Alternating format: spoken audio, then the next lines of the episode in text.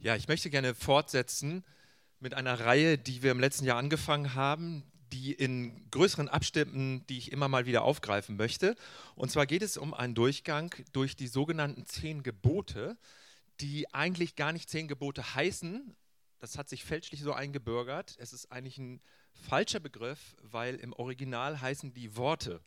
Steht also original die zehn Worte. Da merkt man schon, es gibt eine Verschiebung, es gibt eine inhaltliche gewisse Konditionierung, wenn wir diese zehn Worte lesen. Wir verstehen sie als Gebote, sind aber eigentlich Worte. Deswegen schöner ist es und auch ähm, textnäher ist es, wenn wir sie Worte nennen. Die zehn Worte für ein befreites Volk. So möchte ich sie eigentlich lesen und verstehen. Und es geht darum, diese zehn Worte als inneren Weg für uns nachzuvollziehen und auf unser Leben zu beziehen.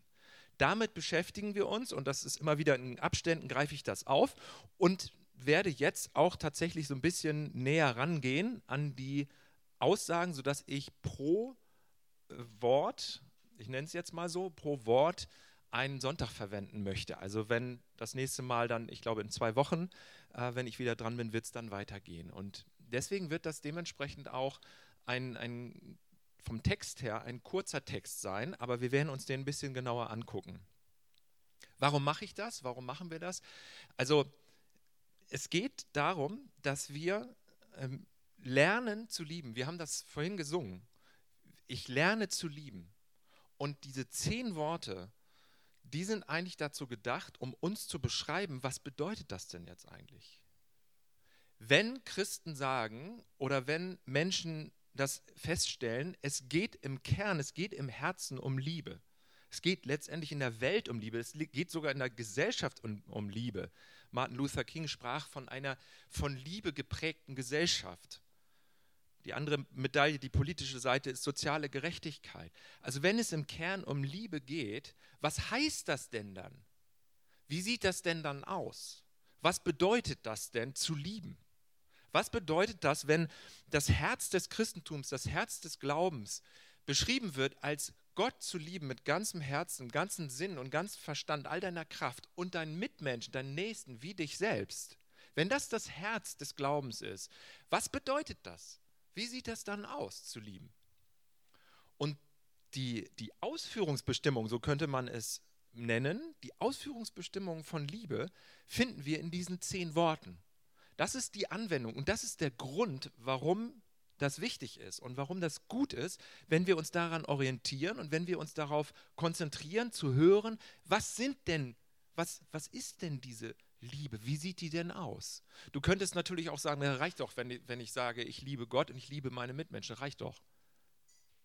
Äh, aber da wird es manchmal ein bisschen problematisch, weil ich habe schon die seltsamsten Dinge habe ich schon interpretiert gehört als aus Liebe zu Gott tue ich dies oder jenes oder ich habe ja Gott so lieb und deswegen mache ich diese oder jene Aktion oder mache diese oder jene Aktion nicht. Und da sind schon die abstrusesten Sachen passiert. Wenn wir das jetzt mal vom Persönlichen ein bisschen wegnehmen auf das Geschichtliche, es sind Kriege geführt worden aus Liebe zu Gott. Also, was heißt es denn jetzt? Was heißt es denn, Gott zu lieben, den Nächsten zu lieben? Wie sieht das denn aus? Und deswegen ist das so wichtig, sich damit zu beschäftigen, mit diesen zehn Worten und den als inneren Weg ähm, nachzuvollziehen. Wir sind beim fünften Gebot, die Eltern zu ehren. Wie geht das? Wie geht das? Eltern ehren. Und ähm, das ist ein sensibles Gebot. Das ist sehr sensibel. Und ich hoffe, dass es mir gelingt, so dieses Feingespür mit einfließen zu lassen, zu haben, wenn ich darüber rede, weil es natürlich um deine und um meine Familie geht. Und die meisten Verletzungen, die meisten Probleme, die wir mit ins Erwachsenenalter schleppen, stammen aus unseren Familien, aus unseren Herkünften, wo wir herkommen. Aber die Eltern ehren ähm, ist elementar wichtig und elementar. Nur die Frage ist, an wen ist das gerichtet und was bedeutet das? Da kommen wir noch zu. Bevor ich jetzt aber weiter tiefer einsteige, mal kurz eine kleine Spontanumfrage. Wie weit kannst du deinen Familienstammbaum zurückverfolgen? Kann jemand mal eine Jahreszahl oder mal so Ur, Ur, oder irgendwas so mal reinwerfen? Wie weit kannst du deinen Familienstammbaum zurückverfolgen? Also Großeltern geht, ne? Ja, dann sehe ich viele, die nicken. Wer, wer kann noch ein bisschen weiter zurückverfolgen? Ruf mal rein, bitte. 1800. 1729. Ich fasse es nicht. Da, so, so jemanden habe ich auch noch nie getroffen. 14.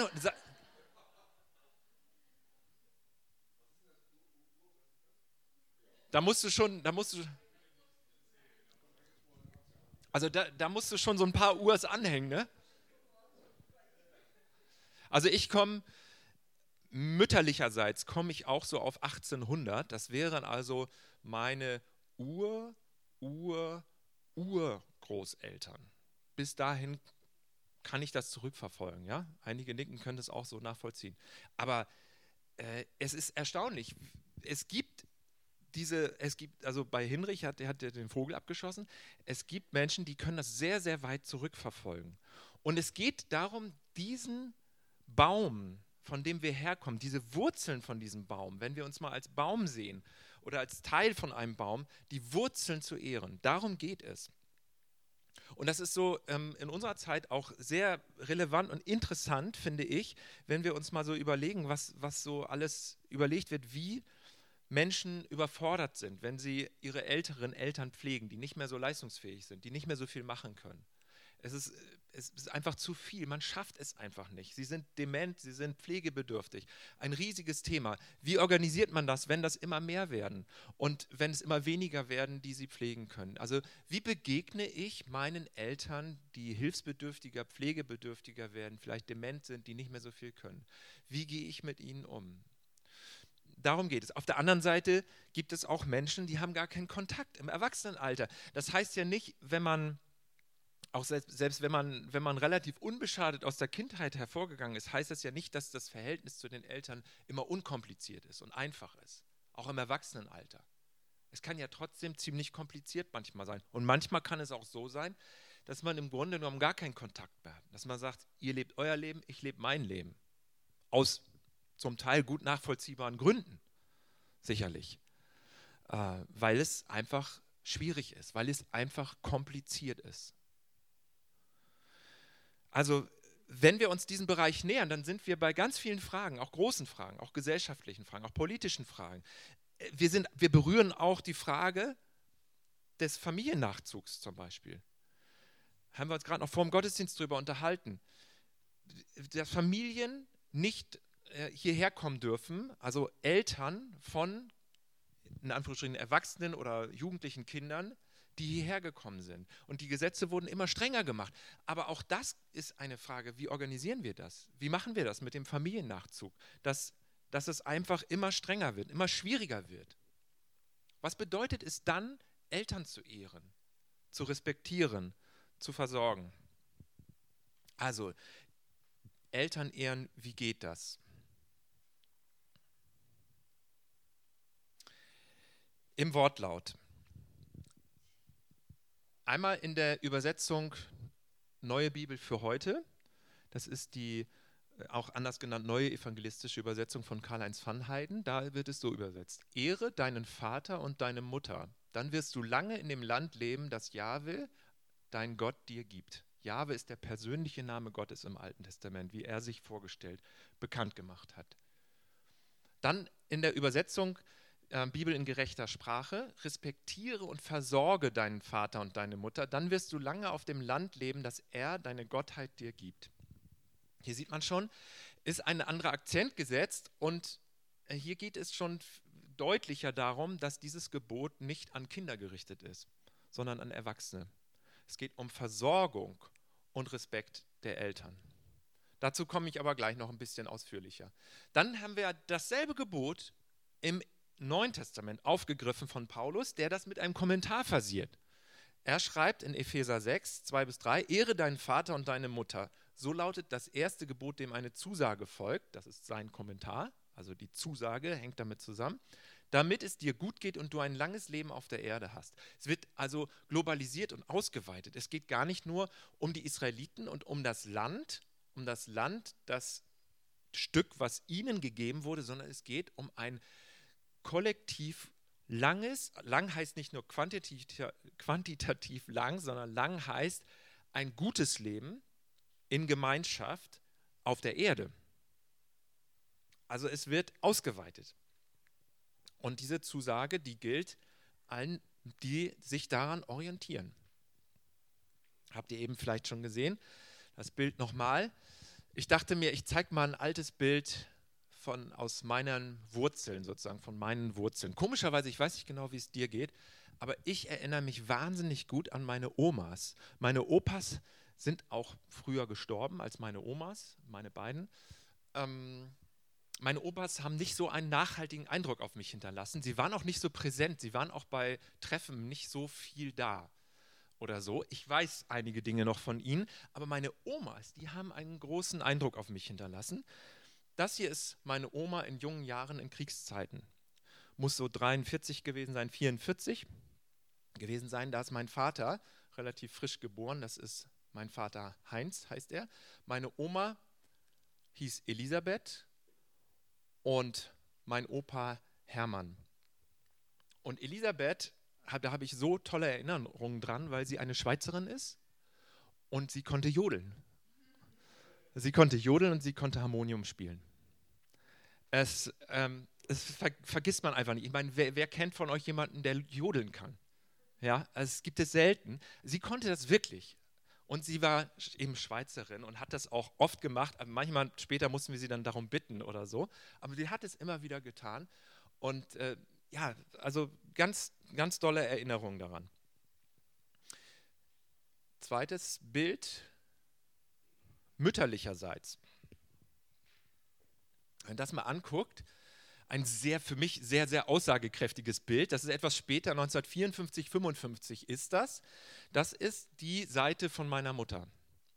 Und meine Mutter sieht man hier. Das ist ein Teenager-Mädchen, genau wie die, äh, wie die Tochter von David und von Tien. Sie heißt Edith. Und ihr seht natürlich auch, wenn man jetzt vergleicht mit den anderen, die Ausstrahlung von ihrem Gesicht, was erklärt, warum ich so. Nein. Also meine Frau sucht noch nach dieser Ausstrahlung. also, ähm, aber es ist wirklich so. Also eine, eine besondere Ausstrahlung, finde ich. Vor allem, wenn man es vergleicht mit ihrem Bruder. Immer mürrisch reingeblickt.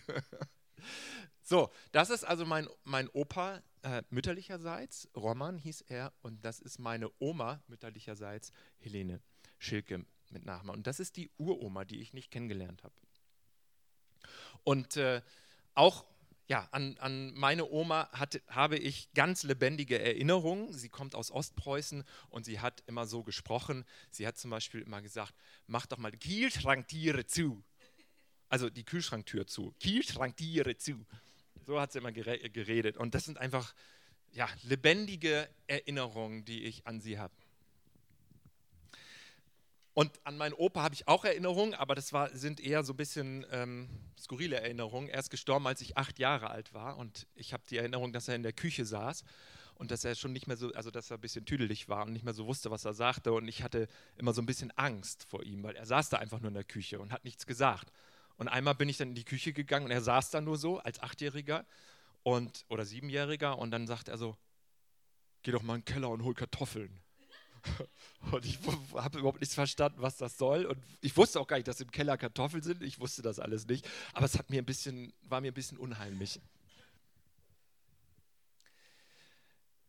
Mit diesem Blick auf, die, auf den eigenen Familienstammbaum gehen wir mal in den Text hinein. Und wir gucken uns mal an, was eigentlich in der Bibel für Stammbäume sind. Da sind keine Fotos drin, weil es die Möglichkeit nicht gab, aber es sind Namen drin. Es sind Familienstammbäume drin, es sind Namenslisten drin. Und zwei möchte ich euch zeigen und ich will mal testen, ob es jemand trifft, ob jemand dabei einschläft, weil normalerweise liest kein Mensch diese Namenslisten, diese Familienstammbäume. Aber ich will es jetzt mal machen. Einer davon ist in 2. Mose 1. Da heißt es, das sind die Namen der israelitischen Familien, die mit Jakob nach Ägypten kamen. Jeder Sippenchef kam mit seinen Leuten. Ruben, Simeon, Levi, Judah, Issachar, äh, Sebulon, Benjamin, Dan, Naphtali, Gad, Ascher. Sie alle stammten von Jakob ab, 70 an der Zahl. Josef war schon vorher in Ägypten. Vielen gar nicht so bewusst. Eins der wichtigsten Bücher der Bibel, das Exodus-Buch, das den Auszug der Israeliten aus der Sklaverei in die Freiheit beschreibt, fängt mit einer Namensliste an, mit einem Familienstammbaum. Und was auch manche oder viele gar nicht so bewusst haben, ist, dieses Buch Exodus, der Name des Buches ist ein griechischer Name. Oder wir würden sagen, zweiter Mose, kann man auch sagen. Aber im Hebräischen heißt dieses Buch, das sind die Namen. Äh, die Hebräer nennen das Buch immer so, wie die ersten Worte des Buches sind. Das heißt, der Titel ist, das sind die Namen. Also wie viel Wert und wie viel Bedeutung und wie viel Gewicht wird auf eine sogenannte Genealogie gelegt. Das ist eine Genealogie. Eine andere Genealogie, damit fängt das Neue Testament an. Matthäus Evangelium Kapitel 1. Wir lesen nur mal die ersten sechs Verse. Insgesamt sind es 16 Verse, aber wir lesen nur mal die ersten sechs, damit ich nicht alle verliere hier gleich. Also deswegen habe ich es auf sechs begrenzt. Ne? So. Also das ist das Buch vom Ursprung Jesu, des Messias, des Nachkommen Davids und Abrahams. Abraham war der Vater von Isaak, Isaak von Jakob, Jakob von Juda und seinen Geschwistern. Juda und Tamar waren die Eltern von Peres und Serach. Peres, der Vater von Hesron, Hesron von Aram, Aram von Aminadab, Aminadab von Nachschon, Nachschon von Salmon, Salmon und Rahab waren die Eltern von Boas, Boas und Ruth waren die Eltern von Obed, Obed war der Vater von Isai, Isai war der Vater von David, dem König. David und die Frau des Uriah waren die Eltern von Salomo. Das ist Wort Gottes an uns. Also man könnte jetzt sagen, äh, wenn wir jetzt eine, so eine bisschen äh, ich sag mal, enthusiastische Gemeinde wären, könnte man jetzt aufspringen, Halleluja, Amen rufen weil das Wort Gottes ist. Aber es wird gar nicht gelesen. Also, weil es, es, ich meine, wen interessiert, wer der Vater von Hezron war? Wen interessiert das? Warum um alles in der Welt steht so etwas in der Bibel überhaupt drin? Und das Schwierige und Erstaunliche ist, es steht wirklich nicht nur an diesen beiden Stellen drin. Es gibt sehr, sehr viele Namenslisten, sehr viele Genealogien, sehr viele Familienstammbäume, selektiv ausgewählt. Sie sind nicht chronologisch, dass es immer wirklich der Vater oder die Mutter ist, sondern es sind viele Generationen übersprungen. Es ist eine thematisch angeordnete Liste, aber es sind Listen und es sind echte Namen von echten Menschen, die in diesen Familienstammbaum hineingehören. Und es ist erstaunlich, im Westen können wir damit nicht so viel anfangen. Aber es gibt andere Kulturen, für die ist das wirklich so, dass die ähm, voller Ehrfurcht und Respekt diese Namenslisten hören.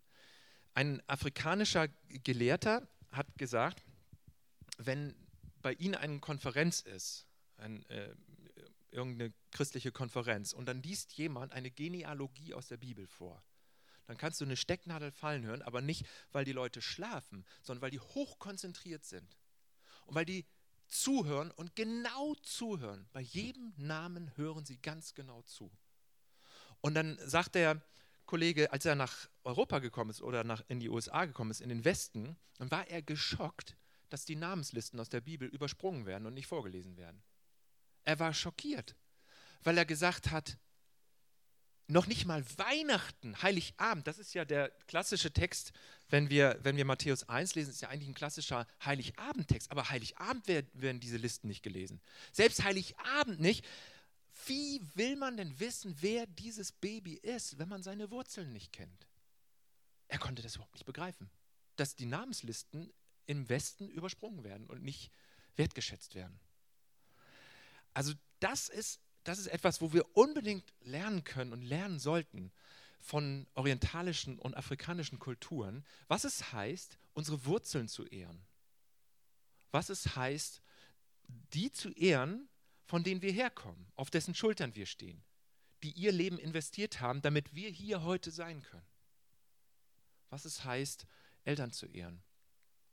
Und in diesem Geist und in dieser Mentalität und, und in, in dieser ja, Haltung möchte ich mich auch gerne weiter nähern. Denn das Ganze hatte, das Ganze hatte eine Vorgeschichte. Also wenn wir jetzt diese Mentalität, dieses, diesen Respekt vor den Namen, vor dem Familienstammbaum, wenn wir uns in dieser Haltung jetzt nochmal dem Gebot zuwenden, diesem fünften Wort. Das Ganze wird häufig so gesehen und ja, wurde auch so verkündet, dass man den Eindruck hatte, Mose hat irgendwie diese zehn Gebote bekommen, ist dann hingegangen zum Volk, hat gesagt, also Regel Nummer eins, Regel Nummer zwei, Regel Nummer drei und so weiter. Und dann hat er sich irgendwie so ein bisschen wahrscheinlich runtergebeugt und hat so die Kinder gesehen, hat gesagt, ach ja, übrigens, für euch habe ich auch noch eine Regel. Ehrt eure Eltern, respektiert sie, ne? Und am besten tut immer, was sie sagen. Und dann hat er sich wieder den anderen zugewandt, der Erwachsene hat wieder weitergemacht und gesagt, so, und jetzt geht es auch noch um Ehebruch, jetzt geht es auch noch um Mord und um solche Dinge. Aber dieses hier ist jetzt mal eben für die Kinder. Vielleicht für Kinder, die sich so ein bisschen auch schlecht verhalten oder so ein bisschen verhaltensoriginell äh, benehmen oder so. Und denen ist es wichtig, jetzt mal eben kurz nochmal so, wie so ein, so ein kleiner Seitenabstecher, denen ist es wichtig zu sagen, ne, respektiert mal eure Eltern. Wenn wir aber diese Hochschätzung von Genealogien sehen, wenn wir das sehen, wie das zweite Buch Mose überhaupt anfängt mit dieser Namensliste, wenn wir sehen diese Wertschätzung dieser Familienstammbäume, dann dürfte eigentlich klar sein, dass das nicht an Kinder gerichtet ist, sondern an uns alle. Das ist ein Gebot, das ist ein Wort, was uns alle angeht und uns alle betrifft. Und die Erwachsenen äh, im Kern noch mehr als die Kinder, weil es hier tatsächlich darum geht, ähm, auch um die Versorgung von Eltern, die nicht mehr so viel selber machen können. Und das war sehr, sehr wichtig, auch aus einem zweiten Grund. Und zwar ähm, hatte das Ganze ja eine Vorgeschichte. Wir müssen das immer bedenken, dass die Israeliten aus der Sklaverei in die Freiheit gekommen waren. Die waren aus Ägypten in ein anderes Land gekommen, nach Kanaan.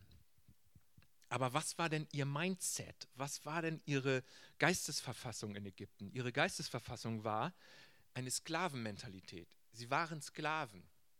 Und was bedeutet es, wenn man Sklave ist? Wenn man Sklave ist, bedeutet das, dir wird die Würde abgesprochen, dir wird jeglicher Wert abgesprochen, es sei denn, du produzierst etwas.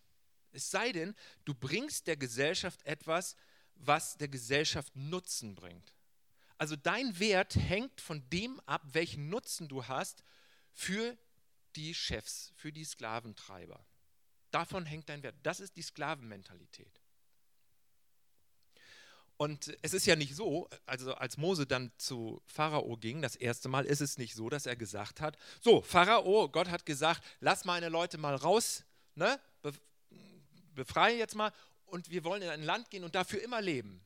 So hat er das gar nicht gesagt, sondern er hat gesagt, Pharao, lass meine Leute ziehen, wir wollen Gott ein Fest in der Wüste feiern. Das waren seine ersten Worte. Wir wollen Gott ein Fest in der Wüste feiern. Na, der Pharao gesagt, er hat nicht gesagt, ja gut, mach mal, ne? feiert mal schön oder so. Ne? Nee. Hallo, ihr seid Sklaven. Sklaven. Weißt du, was das bedeutet, dass ihr Sklaven seid? Ihr könnt nicht einfach frei nehmen und für euren Gott da ein Fest in der Wüste feiern. Ihr, ihr wollt die anderen von der Arbeit abhalten. Ihr seid faul, seid ihr. Steht wörtlich nachzulesen in, in den vorigen Kapiteln. Also das geht einfach nicht. Ihr seid Sklaven ihr müsst produzieren. Und weißt du was? Weil du mich jetzt so gefragt hast, müsst ihr die gleiche Menge an Ziegelsteinen produzieren, aber zusätzlich auch noch das Stroh selber besorgen. Man hat immer Ziegelsteine mit Stroh gemengt, damit die vernünftig halten, damit das ein gutes äh, Gebinde ist. Und damit hat man dann die großen Städte aufgebaut in Ägypten. Also ihr müsst dieselbe Menge machen, jetzt müsst ihr auch noch euer Stroh selber besorgen. Der Wert eines Sklaven bemisst sich danach, wie viel er der Gesellschaft an Nutzen bringt. Das ist die Hintergrundgeschichte. Und wenn wir sehen, da ist die Sklaverei, da ist Ägypten, hier ist die Befreiung, hier ist das Leben in Freiheit, dann kommt dieses Gebot, dieses Wort eine unglaublich wichtige Stellung, hat, bekommt das eine unglaublich wichtige Stellung, nämlich du fängst an, anders zu denken. Du fängst an, anders ranzugehen. An deinen Familienstammbaum, an deine Wurzeln. Du fängst an, das anders zu sehen. Du fängst an, Menschen zu ehren, zu respektieren, zu unterstützen, zu helfen, zu versorgen, die wenig Nutzen oder gar keinen Nutzen für die Gesellschaft haben, die nichts produzieren. Du steigst aus diesem Produktions- und Konsumkreislauf raus und sagst, der Wert von Menschen hängt nicht von dem ab, was sie produzieren. Das ist eine revolutionäre Neuerung, eine revolutionäre Änderung des Denkens, was dieses Gebot beinhaltet. Und was so wertvoll ist und so wichtig ist, ehre deinen Vater, ehre deine Mutter, ehre deine Wurzeln, wenn sie nicht mehr die Leistung bringen können oder die Nutzen haben, den sie vielleicht mal hatten. Also das ist die Hintergrundgeschichte. Und die andere Hintergrundgeschichte ist die, es ist ja ähm, so gewesen, dass die Israeliten in Ägypten gelebt haben und dass die je, wenn, jedes Mal, wenn sie ein Baby bekommen haben, hätte man ja denken können, dass die umliegenden, äh, also die Gemeinschaft drumherum, die Menschen, egal ob jetzt Ägypter oder ob jetzt Hebräer oder wer auch immer, dass sie sich einfach freuen, dass sie einfach sagen, Mensch, toll, ist ein Baby geboren, wir freuen uns, herzlichen Glückwunsch, so wie wir vorhin auch gratuliert haben. Könnte man ja denken. Aber stattdessen haben die Ägypter gesagt, oh, die haben schon wieder ein Baby gekriegt oh, diese Hebräer, diese Israeliten, die vermehren sich ja, das ist ja furchtbar, wie die Verrückten, die werden ja bald mehr sein als wir. Also das geht ja so nicht. Also das, das schlimm. Bald werden die unser Land überrannt haben und die werden mehr sein als wir. Was für eine grauenhafte Aussage. Was für ein grauenhaftes Denken. Und wie erschreckend bekannt kommt mir das vor. Wie erschreckend bekannt. Das ist das Milieu und das ist das Umfeld, in dem die Israeliten dieses Wort empfangen haben. Ehre deine Eltern. Und jetzt kann ich mir vorstellen, dass einige hier sind, die sagen, naja, du hast gut reden, äh, hört sich ja alles schön und gut an, wenn du eine intakte Familie hast, wenn du einen relativ intakten Familienstammbaum hast, dann könnte es einem ja auch relativ leicht fallen. Dann könntest du sagen, jo, läuft, ne? Eltern respektieren, ehren, ist in Ordnung. So, erzähl mal weiter. Ne? Könnten auch andere sein, die sagen, also da habe ich solche Mühe mit, weil ich habe so eine derartig dysfunktionale Familie. Mein Familienstammbaum, du glaubst nicht, wie kaputt der ist. Wie soll ich dieses Gebot, wie soll ich dieses Wort auf mich anwenden? das tut viel zu doll weh. Wenn ich darin rumstocher, du glaubst nicht, wie das brennt, wie das wund wird, wie das weh tut. Und da möchte ich noch mal gerne auf den Stammbaum von Jesus zurückkommen. Da muss ich noch mal durchklicken. Das sind die das ist der Buch des Ursprungs von Jesus, den hatte ich euch vorhin gezeigt. Das sind sechs Verse. Und dieser Familienstammbaum ist so dysfunktional, so voller Kaputtheiten, so voller Chaos, dass man sich einen dysfunktionaleren äh, Familienstammbaum gar nicht vorstellen kann. Es ist Mord enthalten, es ist ähm, Aussetzung, Inzest, richtig, danke. Es ist eine Ehe mit einer Ausländerin, die gehasst wurde mit drin. Ähm, es also Mord, ne, hatte ich schnell gesagt, aber Mord, ich meine, das ist schon was. Es ist Betrug mit drin.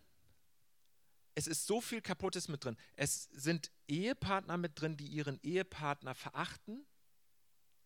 Es sind Eltern drin, die ihre Kinder verachten. Es sind Kinder drin, die ihre Eltern hassen. Das alles ist in diesen sechs Versen. Man findet kaum einen dysfunktionaleren Familienstammbaum. Es ist so viel Chaos da drin. Und aus diesem Zerbruch, aus diesem Chaos ist Christus geboren, ist uns ein Retter geboren, so wie Matthäus dann weiter schreibt. Aus diesem Chaos ist Gott uns nahegekommen. Gott hat gesagt, aus diesem Chaos komme ich dir nahe. Das ist meine Familiengeschichte.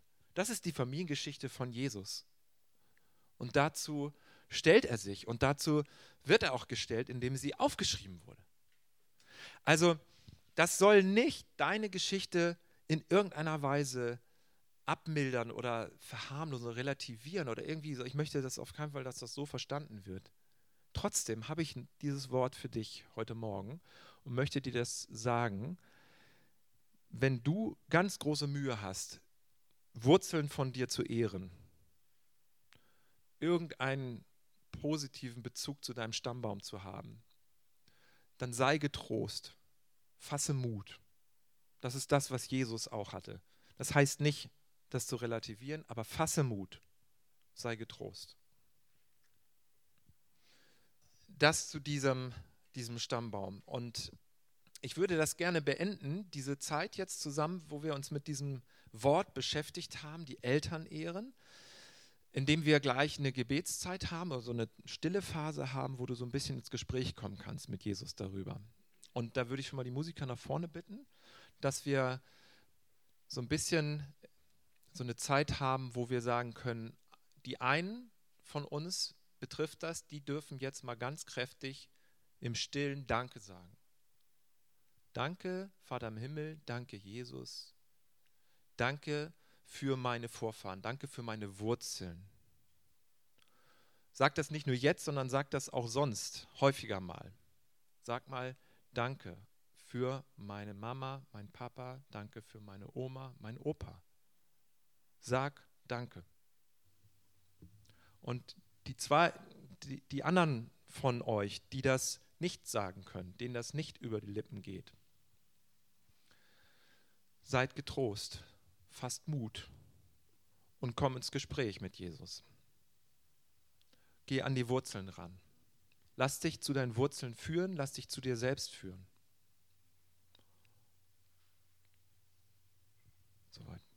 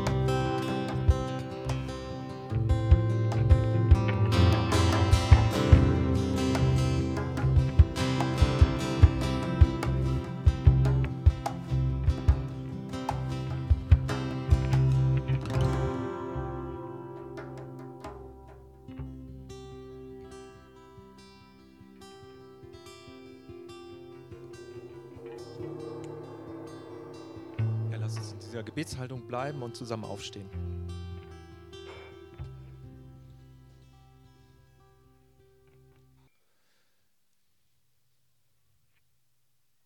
Jesus, danke für unsere Wurzeln. Danke für die Menschen, die vor uns waren. Danke für die, auf dessen, deren Schultern wir stehen und ja, die, die investiert haben in uns, sodass wir hier sein können, dass wir jetzt hier zusammen sind. Dankeschön, dass du uns nahe gekommen bist durch auch ganz chaotische, ja, wirklich furchtbare Umstände und Familienverhältnisse. Danke, dass du uns geboren wurdest als Retter, als Erlöser, als Befreier. Und danke für dieses Wort an uns Befreite. Lass uns danach leben. Lass uns das Heiliger Geist nicht vergessen in dieser Woche. Und die Gnade unseres Herrn Jesus Christus, die Liebe Gottes des Vaters und die Gemeinschaft des Heiligen Geistes sei mit uns allen. Amen.